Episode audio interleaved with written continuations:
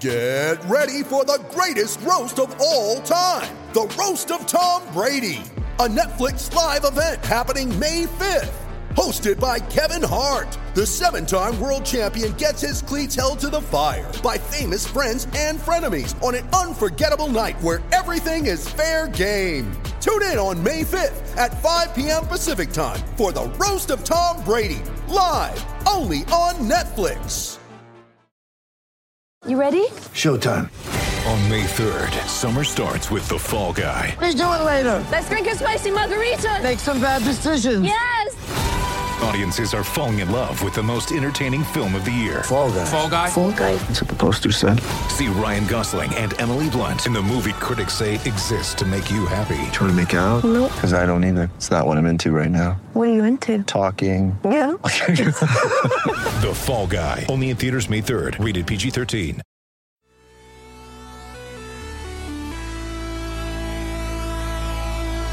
Scores! Johnny Toronto! I wonder if they can hear it on Long Island. 2 on 0. Riley Roslovic. Great save by Anderson. Rielly stayed on side. The late man Matthews. Great move. What a goal. Beauty. Auston Matthews. Matthews flipped it up for Marner. Mitch Marner centering. Hyman to the net. Scores! He took fast down and his shot trapped into the corner All right, here we go. Episode 34 of Not Another Leafs Pod on the Hockey Podcast Network at Ken Stapon, at B McCarthy95, at Leafs Pod, at Hockey Pod Net. And a reminder that Leafs Pod is brought to you by DraftKings Sportsbook. 68 teams started the tournament. Only the best have survived. Who would have had 12 seeded Oregon State in the Elite Eight? But they will have their work cut out for them against number two Houston on Monday. DraftKings Sportsbook, America's top rated sportsbook app, is putting new customers in the center of the action. Bet $1 on any tournament game, and if your team wins, you win $100. It's that simple. Turning $1 into $100 is 100 to 1 odds. Pick any basketball team that's still in the hunt for your shot of winning $100 all it takes is one dollar bet and that team winning the next game. There's no better way to put your college basketball knowledge to the test than to put your money where your mouth is with draftkings sportsbook. Don't worry if college basketball isn't for you. Draftkings sportsbook offers daily odds and boosts on pro basketball hockey, golf, and so much more. DraftKings is safe, secure, and reliable, so you can deposit and withdraw your funds at your convenience. It's this simple. Download the top rated DraftKings Sportsbook app now. Use promo code THPN when you sign up to turn $1 into $100. If the college basketball team of your choosing pulls off the win, that's code THPN to turn $1 into $100 for a limited time only at DraftKings Sportsbook. BMAC, what's happening, brother? Kenny, I'm good, man. Happy Monday. We're glad, at to, glad to see number 34, the Auston Matthews edition of Not Another Leafs podcast. yeah, we're at 34 games into the regular season, and it's also episode 34, a huge milestone because I feel like we just had so many goalies to run through Wikipedia for to find to find one, but finally, finally 34, uh, pretty pretty easy for this one. So, uh, the poppy of the city gets gets the nod this week. You have a good birthday celebration up at the college this weekend. I know you were uh, poking around up there. I was poking. I was poking, and I got to see a uh, a sweet, sweet come from behind overtime win, and that's probably the easiest goal Matthews is ever going to score. But I mean, they grinded it out to come back, so you're going to get a little puck luck in that situation, right? Certainly, and I thought that particularly the game against the Oilers, great, great resolve from the team in the third period because I was buzzing around on twitter.com as I like to do when I can kick back and relax, relax and watch the games and people were running around with their pants on fire when the Leafs Pretty were much. going into the third period down by 2 saying it's over it's an impossible comeback like they, Yeah. you're never going to be able to do this against you know an Oilers team that's been playing pretty well lately you know they get the resolve and get a couple goals in the third period I thought it was huge for Tavares and Nylander to contribute to the two goals in the third to climb back into that contest. They've been a little bit cold or a little bit stale lately.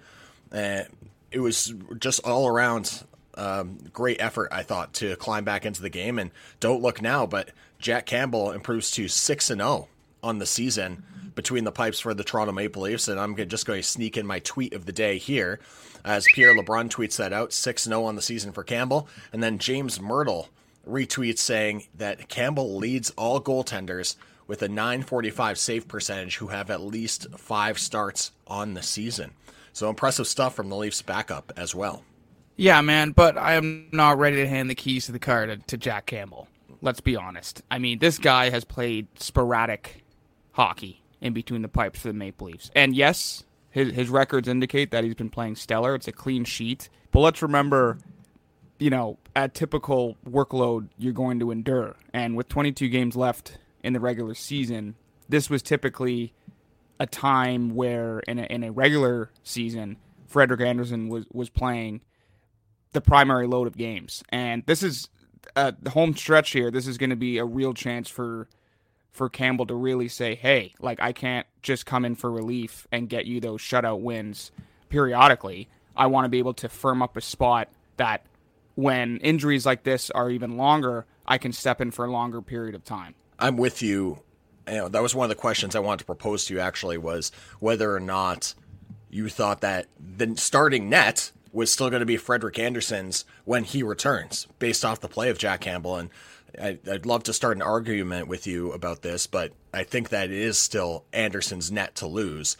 And to be quite frank, I'm surprised to see everybody raking this guy through the coals because the team, I don't think it's really arguable, is better with Andersen and Campbell than it is with Campbell and Hutchinson or Scott or whoever the hell your yeah. backup goalie is going to be. So yeah. it's just ignorant to me, even if you don't like the way that Andersen has played at times this season, and you can point out a number of goals saying that you think he should have had them, or you know even games where maybe you don't think they should have had all the goals, but he still ends up giving up, you know, four or five. It is what it is. At the end of the day, you need both of these goaltenders to be healthy if you're going to have success. Andersen is the more proven starter. Whether or not he plays well enough to get a contract renewal from Toronto at the end of the season remains to be seen. I think he might uh, might be playing his way out of that, but for the time being, they need Andersen to come back healthy, and then they need both these guys to stay healthy down the stretch if they're going to have a, a shot at a the number one seed in the North Division, which is you know coming in more and more into question every day. It seems of the way that Edmonton and Winnipeg and all these teams have been playing, and B make a run because I love Jack Campbell, but like show me he doesn't have the resume either. Like what's he played? You know, seventy regular season games in a ten year right. career. So exactly. everybody's ready to write this guy off as you know the next coming of Jesus Christ, or like you know he's like he's Patrick Roy or Martin Brodeur or Jacques Plante. But let's all pump the brakes here and see what this kid's got, and he's been able to get them wins. But I think you need Freddie to come back healthy if you're going to be successful as a team. Right, and if they're sticking to that seven to ten day timeline for Frederik Andersen returning from that lower body injury that he's been dealing with for a couple of months now, it would indicate that he would play Friday against Winnipeg, and that means Campbell would go tonight, Monday, March 29th, and Wednesday. So it's it's going to be an interesting week, man. But you could see Campbell playing all three, or they're just going to slowly uh, delay the the comeback for Andersen. But this just means more starts and more confidence building up for for Campbell. When you look at the last two games, uh, Edmonton and Ottawa, I don't think he was that great. I mean, he gave up. Well, two, if you look at the Ottawa game, it's two, like he two bad he goals. The, he misplays the puck twice. Yeah, and it ends up in the back of your net. And to his credit, he didn't give up anything else after that. But even against the Oilers, like who was it? The Darnell Nurse goal. He comes down and just basically wires it five hole. It's like that's a save that if Frederik Andersen gives that one up, like the fan base is you know all over him again. And the one thing I will say about Campbell is that he seems to give his team an opportunity with the big save in the key moments that Andersen hasn't been able to come up with this year. Like Campbell will give up three or four, but then he'll shut the door after that and sort of stop the bleeding and give his team an opportunity to climb back into the game. And I thought they did that against Edmonton, but certainly in the last two games, he did come back down to earth a little bit, which you would expect. Like he was going to continue playing at a, you know, a 950 plus save percentage for the rest of the season. No, God, no. That's where I hate stats like that because there's a slew full of backup goaltenders who have played way more, right? Yeah, they're And- backups for a reason, Brendan. Right. And so, so, like, it's great that he's been able to give them some consistency in the backup role, but they need Frederik Andersen to be healthy and come back and be playing at the top of his game because eventually, you know, you're going to run out of luck when you're playing your backup for these extended periods of time and this much time. BMAC, one concern for me has been the power play for this group of late, and it's been absolutely dreadful. I didn't even realize how bad it's been performing, actually. I looked up in the last 10 games this morning, they're 1 for 22 in the last Glaring. 10 games on the power play. That's horrendous. That's Very much so. horrendous. It- like I'm, I don't know. Well, obviously, you know the Matthews wrist injury. People will point at that, but at a certain point in time, you need to be getting some production out of you know Tavares, out of Nylander, out of Rielly, out of I don't know. Go down the list. Whoever you want, you have the man advantage. You think these players would be able to cash in as well, and it wouldn't be contingent on one player taking a shot from the hash mark, whether or not your power play is going to work or not like it seems like they still are trying to stagger the units. I'm not saying that that's the main issue or not, but you know, the other night during the Oilers game, I think Tavares and Nylander jumped on the ice for as the second unit for the power play, and you know, the first unit was out there for already a minute thirty, a minute forty seconds. So then these guys jump on and they kind of get the last 20 seconds, which isn't really enough to set up anything or get any opportunities. Now, I don't have a problem if you want to ride, you know, Rielly, Marner, Matthews, you know, Simmonds, whoever the hell else you want to ride on power play one. Keefe seems to change it up a fair amount. But if it's you're not putting the puck in the net, maybe you have to, you know, get back to your roots a little bit and just throw out the top five guys, Marner, Nylander, Tavares, Matthews, Rielly, and see if you can get that unit that was so efficient a year ago to break this spell. Now, obviously, Keefe and Malhotra have decided that they want to stick with the plan to keep the units staggered and be a little bit more, you know, have a little bit more depth and uh, maybe a little bit of a different look. But Brendan, one for 22 is unacceptable, especially when this team is built to make teams pay with the man advantage. Like they aren't going to beat you in the corners because they aren't physical enough. They're a more skilled group who are designed to make the other team take penalties based off the fact that they're more skilled, they're faster, and they're going to be putting the defense in bad positions. But then if you're not cashing in, then like what the hell is the point? it's not a, a huge concern right now. I just don't think it is. I know I know it looks bad and they haven't been converting. Looks like it looks bad. bad. It looks bad. Looks really bad.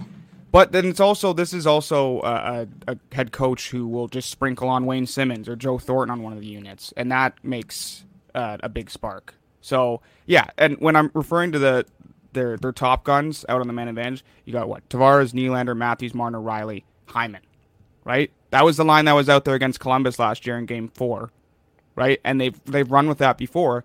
With that unit, you should expect something, and sometimes it just doesn't produce anything. And when you do that, you're probably going to have a secondary unit that won't possess anything.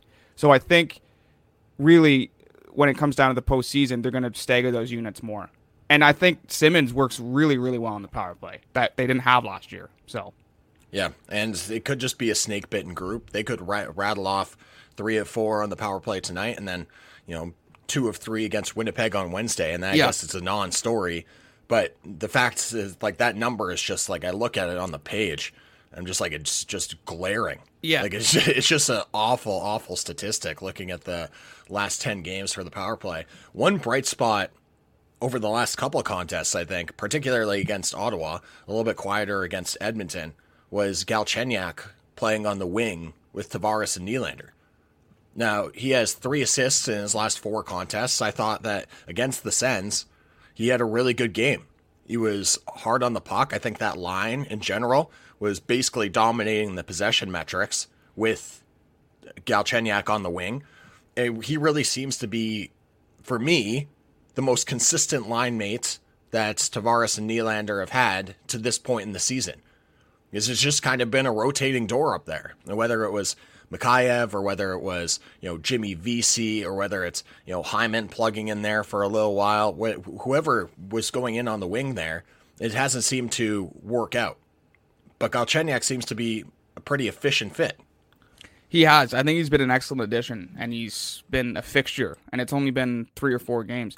And you noted he has three assists, a couple of them secondary, but the one on Tavares' goal against the Oilers was flashback to Montreal days, man. I think each game he's just growing confidence more and more, and this is only going to bode well for the playoffs.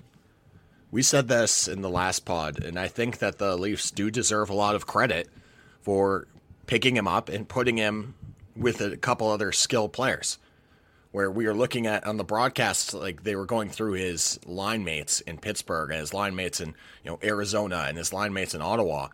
And it was just like all these third line, fourth line guys, where they're basically throwing him into the lineup and saying, make an impact on Here. the game.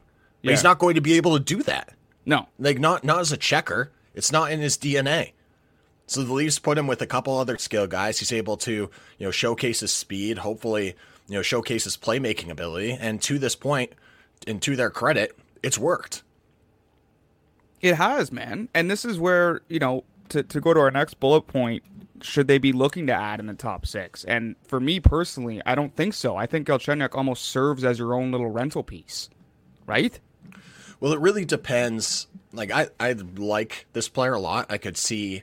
I'm not privy to his contract status. I'd have to look it up on Cap Friendly to see what he's got remaining on his term. But I think that this is a player that you could likely see Kyle Dubas coming in to try to sign for like under a million dollars, and then you know see if he can re rekindle his career. That's all he deserves at this point, to be honest. Uh, but it really depends on how comfortable you are with that top line and with Thornton or with you know Simmonds or with whoever. Oh, Simmonds usually plays on the right side, but they haven't had an, a top line winger who's been able to affect that line outside of Zach Hyman. And it certainly seems like Sheldon Keefe wants to keep Hyman on that third line, driving that third line, who's looked very efficient at times.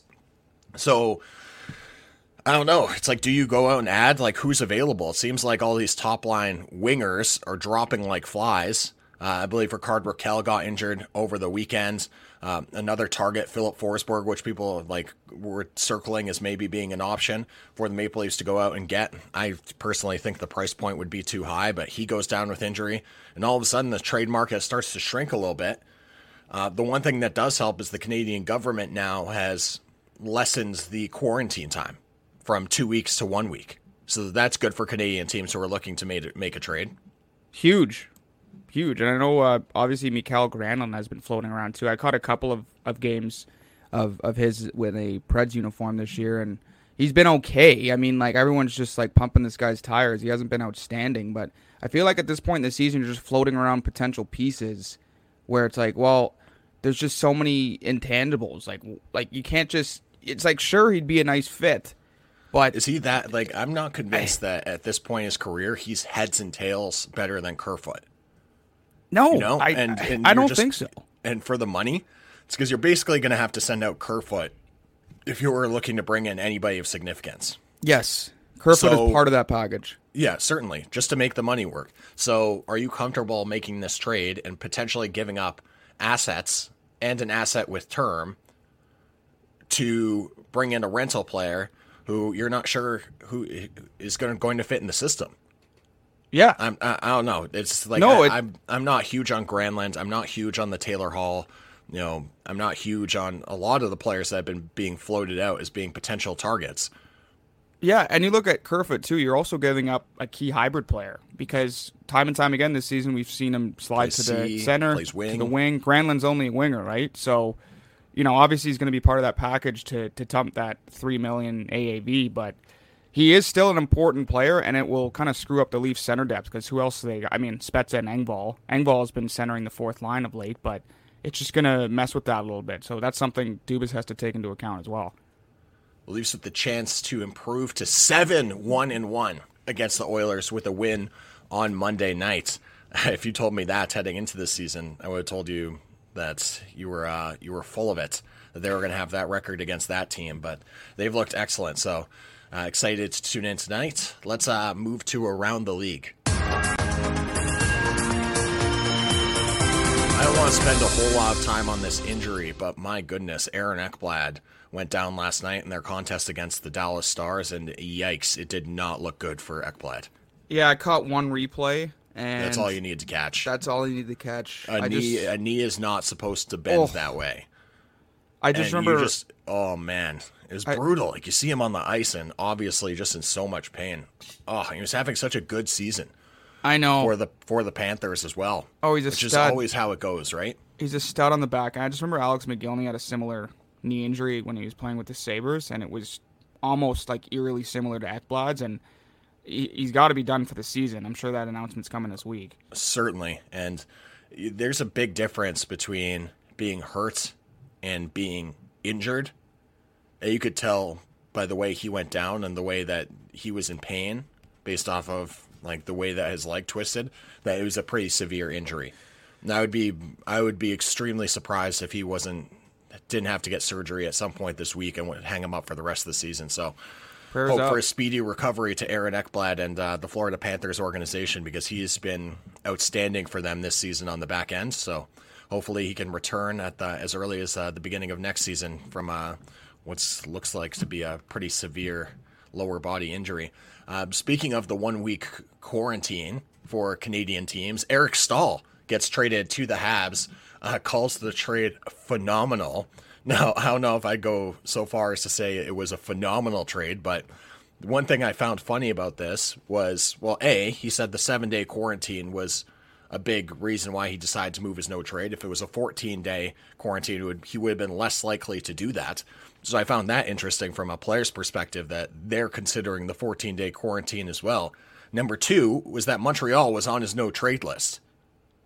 But I guess anything is better than playing in Buffalo, Brendan. I was just gonna say, man, like that's the one. He just, he just went into the GM's office and was like, "Look at, get me out of here. I don't care Yeah, what you do. And if it's Montreal, care- it's I don't Montreal. what, I don't care what, what you need. Yeah, it's like I understand.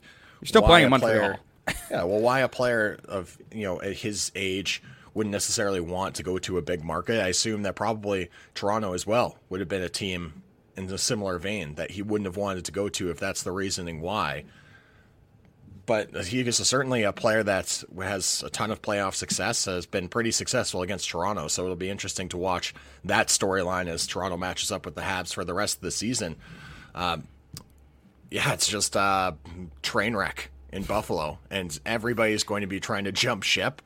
And uh, for, I believe uh, it's Kevin Adams is the GM there, correct? Yes. I believe for him, it's going to be unload everything that you can to bring in futures and prospects. Because it's uh like we've talked about before. I'm not gonna. I promise I'm not gonna get into it again. But it's a it's a disaster there, and they just need to get what they can and uh, right off this season start to look for look towards next season in the future.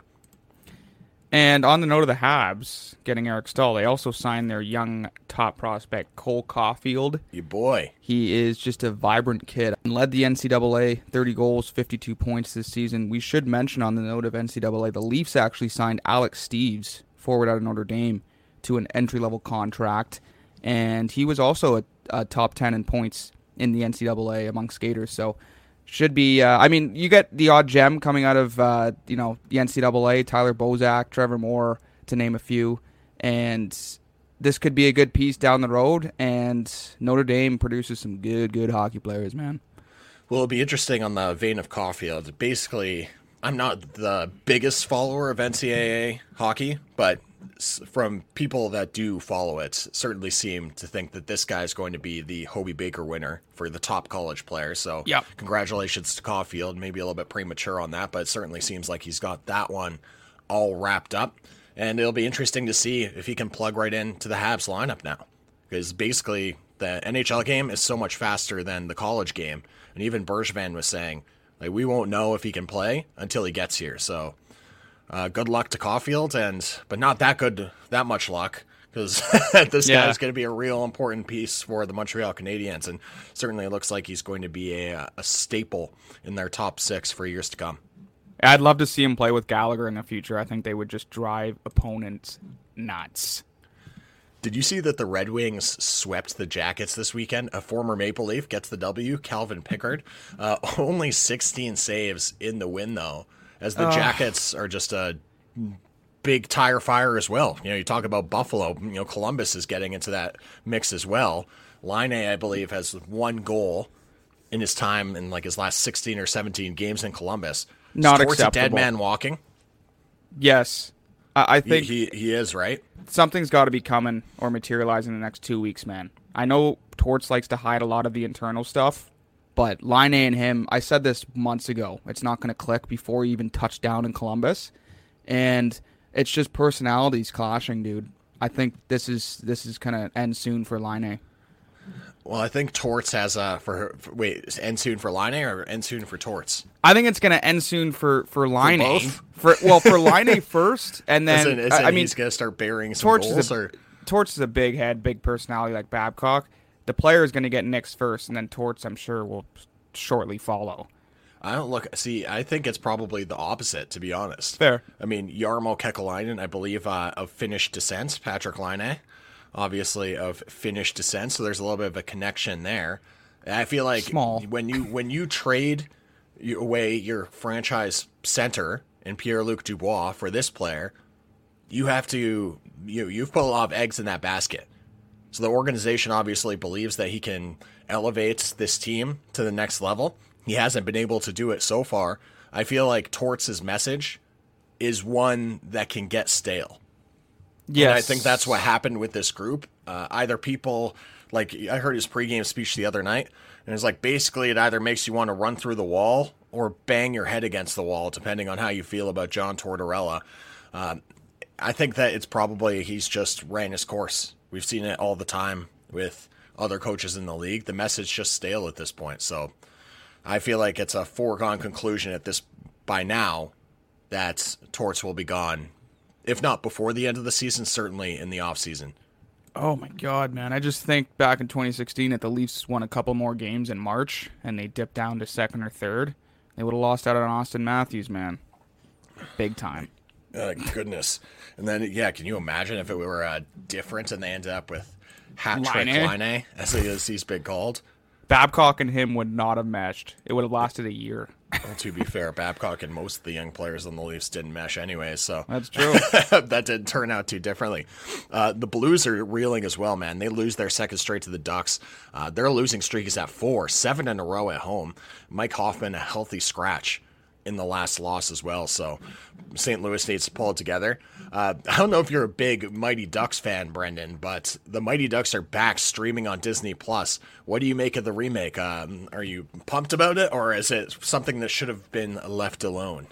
I love it, man. I've actually watched a couple of the interviews on Pop Alternative, which is another podcast, and I think they're they're just like a bright bunch, and it's cool to kind of see a a remake done here. So it's kind of cool. I wasn't like a huge fan of it growing up, but I'm I'm kind of a little bit more interested now. You were a late bloomer. Late bloomer for sure. late bloomer for head coach Gordon Bombay.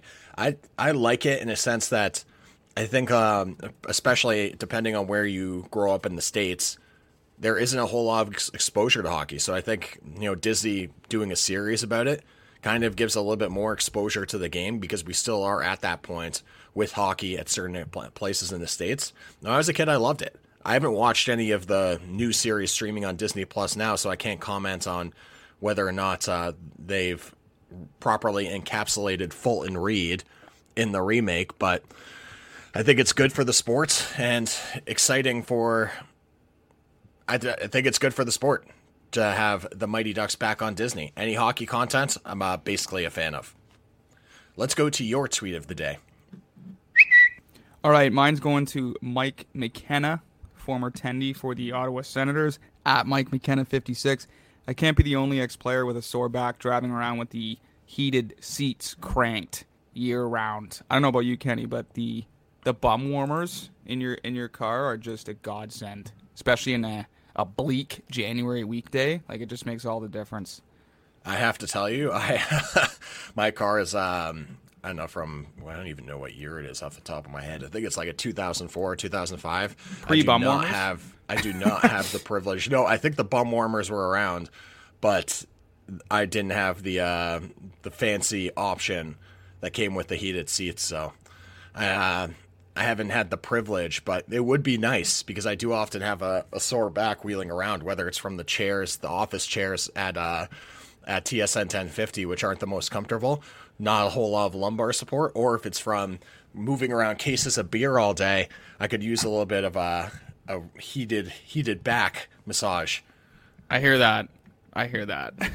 Uh, let's go to the bar. Got me sitting at a bar on the inside, waiting for my ride on the outside. She stole my heart in the trailer park, so I jacked the keys to her fucking car and crashed that piece of shit. Then stepped Guess away. it was meant to be. Romance is misery, so much for memories, and now I'm headed to the penitentiary. See me on TV, the next cop series. I am a danger. I guess I should have did something about my anger, but I never learned. All right, I'll go first. I don't know if this person should be drinking really, or if they indulge. Probably not, if they're actually a nun. But I'm gonna go with Sister Mary Jean.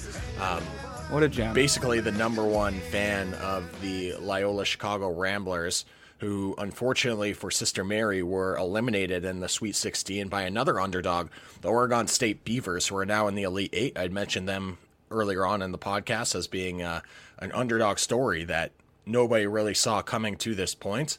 Sister Mary Jean is 101 years old and still makes it out to all the Ramblers games, regardless of where they're playing. It's just a incredible, incredible story, and yeah, it's uh, she's gonna be having a drink, wishing that Loyola was continuing their Cinderella one, but a Sweet 16 berth is nothing to uh, shake a paw at, if you will.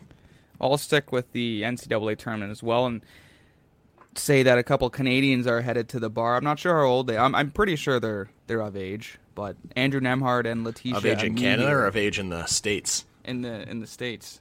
But 21. yeah, I'm sure Andrew Nembhard and Laeticia Amihere are over 21. But they balled out yesterday, and they uh, they brought their respective teams to the Elite Eight. Uh, Gonzaga for Nembhard and South Carolina for Laeticia Amihere. So some bright young Canadians on the court, and hopefully they can go all the way. Be fun to watch. Zaga's undefeated, man. They haven't lost at all. So look out. Yeah, we'll see what happens. They were the favorite for the majority of people coming into Yeah. the tournament because they were just steamrolling people in the regular season. So not a surprise to see them still making it to this point. And a good time for Canadian basketball. On the broadcast the other night, they were kind of poking through potential Team Canada lineup. I was like, this could be a pretty competitive group. Oh yeah, yeah. They can. And they just uh, need everybody to show up. Basically, is the is the main draw. Like when you look at the young stars, Donovan Mitchell, R.J. Barrett, um, even on the Toronto Raptors in a more of a sheltered role, a bench role, Chris Boucher. There's a ton of great Canadian talent in the league right now. SGA. He's Yeah, a stud uh, with the Thunder. Maple Maple Jordan, who seems to have rejuvenated his career. Now I know that he never wants to play for Canada, but maybe he would feel differently if some of these other stars decided they wanted to represent the country. So Yeah. remains remains to be seen. But he seems to have rejuvenated his career with this trade to Golden State. Yeah, man, and and it was actually very very tough watching Norm Powell with Portland yesterday, and you know I don't even think he Oh, was ready man. for it. Guy lined up on the opposite side of the court for tip off. Yeah, I was uh, like that gave me uh, that gave me some problems when Norm lined up on the wrong side. I was like, It oh no, It hit like home, yeah, man. it was just saying like, but you imagine for Norm. Basically, he's playing his old team. Probably, you know, they fly into Portland, and he's like, "Oh, all right, I'm just gonna stay at my house." Yeah. Or they fly into Miami rather, or Tampa Bay rather. He's like, I'm just gonna stay at my house. Same drive to the arena, same everything, same pregame routine, probably just uh, in the opposite locker room. And then you walk out on the court, and it's just you're on the opposite side. So Crushing, man. I mean, this team drafted, developed Norm Powell. This is a an original pick, so it's Yeah, gonna it's- it's gonna take a couple of days to get used to, I'm sure. But watching him, congrats for him, though. Oh, he's, he's about to get, he's about to get the bag, and that's ultimately why the Raptors couldn't keep Yeah. him because he outperformed his contract.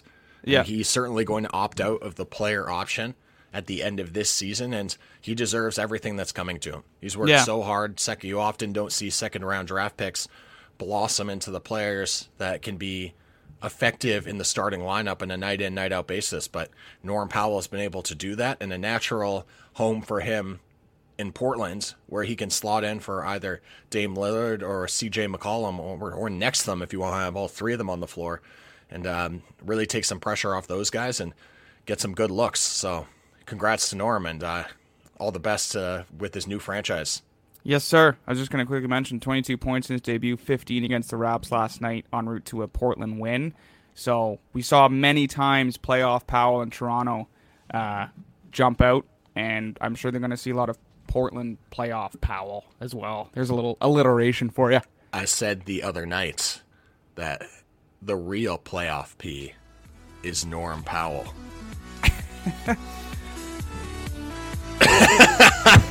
all right, that, that's all we got for you on this episode of Leafs Pod. Uh, thanks for listening. Follow us on Twitter at Leafs Pod, at Stapon, at B McCarthy95, at Hockey Pod Nets, and we'll catch you next time.